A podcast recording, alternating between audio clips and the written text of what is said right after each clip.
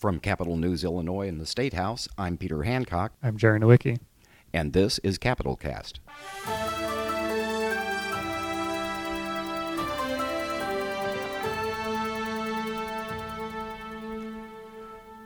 Back from kind of an extended Labor Day weekend, we thought we'd spend some time today talking about some of the, the last flurry of bills that Governor J.B. Pritzker signed into law in recent weeks. Uh, overall, Jerry, he signed what, 500? Yeah, 591, eight vetoes. And eight vetoes, and one of those was, I think, an amendatory veto, uh, which we can get to in a minute. How does that compare with other recent governors?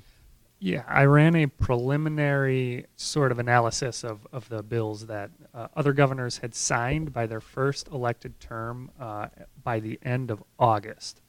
So for Governor Ryan, the last public act he signed in August of his first term in 1999, uh, he had 645 of them. Uh, Blagojevich in 2003, uh, he had 600 of them. And Governor Quinn, now, this was his first term after being elected governor, not the one he inherited from Blagojevich. So, his first term in 2011, he had 615, and Governor Rauner uh, had 477. So, and some of those are kind of difficult um, because I think Blagojevich had continuous session and Rauner had continuous session where they they extended it past May 31st. And many of those governors also had uh, a, a, lot of a lot of vetoes. Right. Uh, it, Didn't Blagojevich have like more than hundred? Yeah, I see Blagojevich had like 113. Now I, these are bills that died by veto. I don't know if he had some more that got over overwritten. Um, and these n- numbers might not be 100% accurate, but they're in the ballpark. Uh, Quinn had about 60, Rauner 60, and Pritzker uh, 8. Okay, and so in the final week there, uh, we should maybe remind listeners that when they close out the spring session, the General Assembly has 30 days to get a bill to the governor's office, and then the governor has 60 days in which to sign or veto the bill. So you're looking at a 90 day window, uh, which just closed there toward the end of August. Uh, what were some of the more significant ones that you remember covering? Um, you of course had the big ticket items, which are the ones he signed right off the bat. Yeah, there was a bill to regulate pharmacy benefit managers. It's a little known middleman that supposedly affects drug prices and makes it difficult to be a smaller pharmacy. A lot of the rural pharmacies in Illinois are closing, and they, they say this bill gives them a little bit of hope. Um, there was the bills, uh, immigration centric ones to protect tenants from uh, extortion. Uh, we've talked about that previously. Um, just a whole lot of bills. Expanding access to mammograms was a big bipartisan one.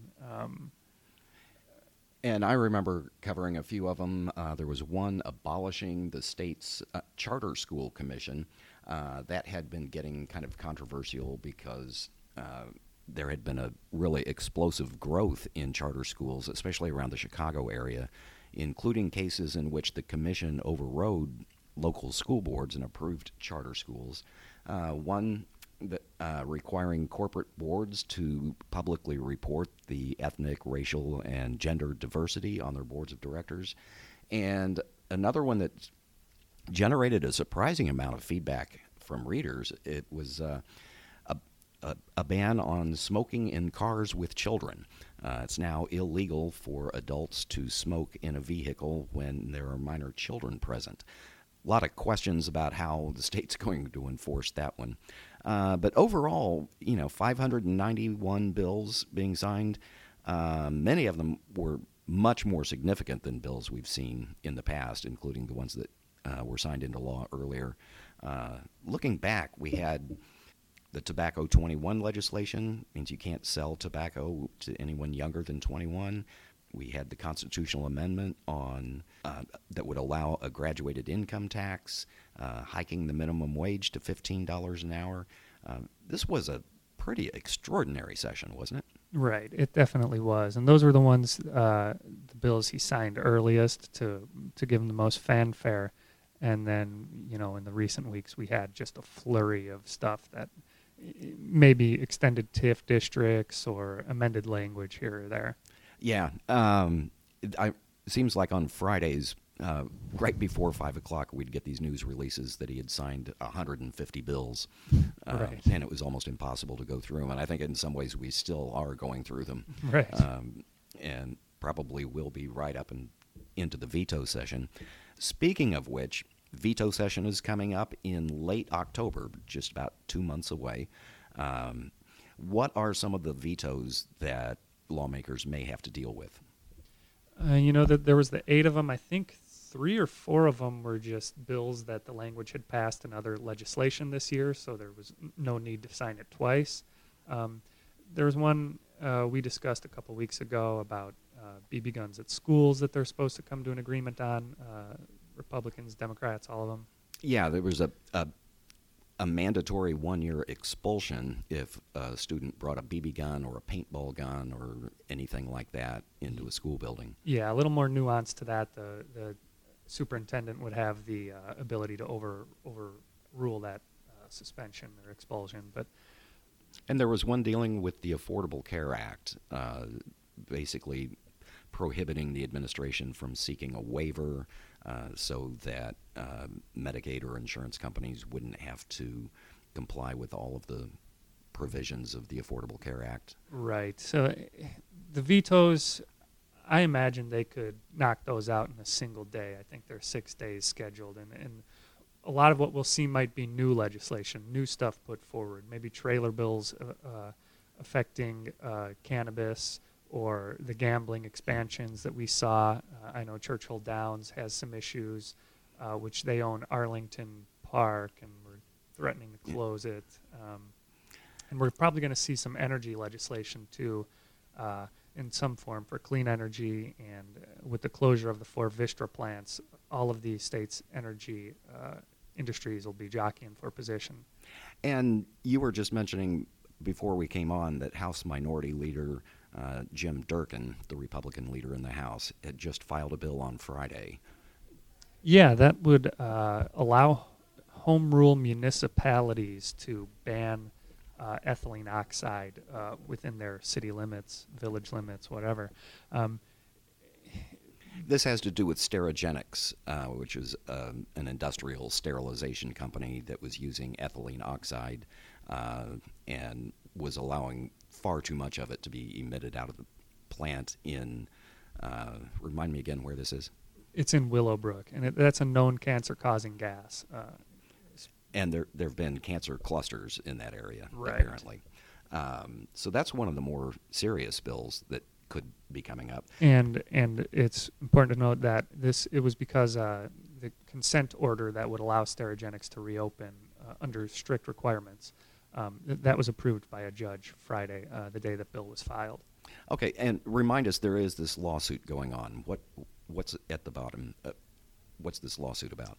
Yeah, uh, Governor Pritzker put a seal order on the company that, that prevented its use of ethylene oxide, um, and it, it's been shut down since February because it can't use the chemical that it needs to do its work. So this allows them to reopen, um, o- only emitting 85 pounds of ethylene oxide per year when it could have done somewhere between 3,000 and 7,000 pounds annually under previous permits. So Governor Pritzker did that by executive order. Um, is that right? Yeah, the EPA um, did. Uh, he uh, ordered his EPA to put a seal order on it. The Illinois Environmental Protection Agency. Yeah.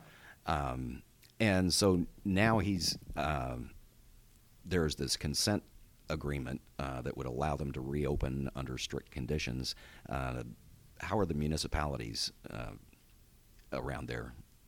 The- yeah, they don't like the idea. Um, they were a party to the case, um, and they they testified, you know, that, about the negative health effects. Um, the other thing about ethylene oxide is there's I think there's 20 plus permits uh, f- to use it in Illinois, and there's been four lawsuits recently uh, against two other companies, Medline and Vantage Industries, um, saying you know they played a role in, in, in increased cancer rates in the in their areas as well. So this could be a big thing. I think Durkin's leader Durkin wants his legislation to be a catalyst for addressing this problem um, or this this chemical uh, um, on a widespread capacity in Illinois. Okay. And then looking at some of the other legislation, we just got a report today that kind of summarized some of the bills that have been introduced uh, since the end of the session back on June 2nd. Uh, some kind of interesting ones here. Uh, Democrats Deb Conroy of Villa Park and Mary Edly-Allen of Libertyville have introduced a bill to put a ban on flavored tobacco in Illinois. Um, Thaddeus Jones, a Democrat from Calumet City, has a couple of interesting ones. Uh, one of which would be to change the date of Halloween. I mean, Halloween has always been October 31st, uh, the day before All Saints' Day. He wants to move that to the last Saturday in October, presumably so that kids wouldn't have to go, to school the next day all pumped up on sugar from the candy they got the night before, um, and to make make sure it's done on a weekend. Uh, he wants to designate June 19th each year as Juneteenth. That's a traditional day when they celebrate um, when slaves in Texas were finally informed that they had been freed. Uh, so it, it, would be like Juneteenth Freedom Day and would be an official state holiday in Illinois. And then Allen Skillicorn, a Republican from Shelbyville, has one that is sure to stir some controversy if it ever gets a hearing would be to require all schools, all school districts in Illinois to post the "In God We Trust" motto prominently in or on all of their school buildings. Um, Allen Skillicorn, of course, is pretty well noted for um, pushing the very conservative uh, social agenda. Um, anything else you see coming up? Yeah, uh, there'll be there'll be some things. I think energy is the one I'll be focusing on, uh, the Clean Energy Jobs Act, and and how it how it sort of accelerated with the closure of those uh, Vistra coal-fired power plants. Right, there are what four coal-fired power plants in Illinois that are now slated for closure. Right, and we they need to replace that energy somewhere else from some other source, we presume. Right. And so this would be incentives for what wind farms, solar arrays. Yeah, and the Clean Energy Jobs Act, which is a major proposal, um, the advocates for it say it, it, it would uh, allow those communities who've lost coal plants to uh, other opportunities at um, training and whatnot to, to take part in the clean energy uh, process. Okay. And then also this week, I guess we can wrap it up with this. Uh, one prominent legislator announced that he's not going to run for reelection in 2020. Yeah, David McSweeney from Barrington Hills. We've talked about him on this podcast before. Um, he is also another conservative uh, anti tax one that is very well known on social media. And um, he's been on the outs with his caucus, he's been at war with leader Jim Durkin. And um, uh, pretty vocal and pretty public uh, spat between them. Right. Uh, it it is not. Um, it's you know the Republicans. Mm. It's just been infighting for their caucus. Uh, I'm sure Leader Durkin won't be sad to see him go, um, but it's it's probably a calculated risk for McSweeney because he said he wants to run for state office in 2022. Um, and he's got a large social media following. By no means is he going to go away. He's still going to make himself known on Twitter and Facebook and all of that. Uh, we won't be seeing any less of him anytime soon. Okay, well, that will do it for this week on Capitol Cast. Again, I'm Peter Hancock here with Jerry Nowicki, and until next time, thank you for listening.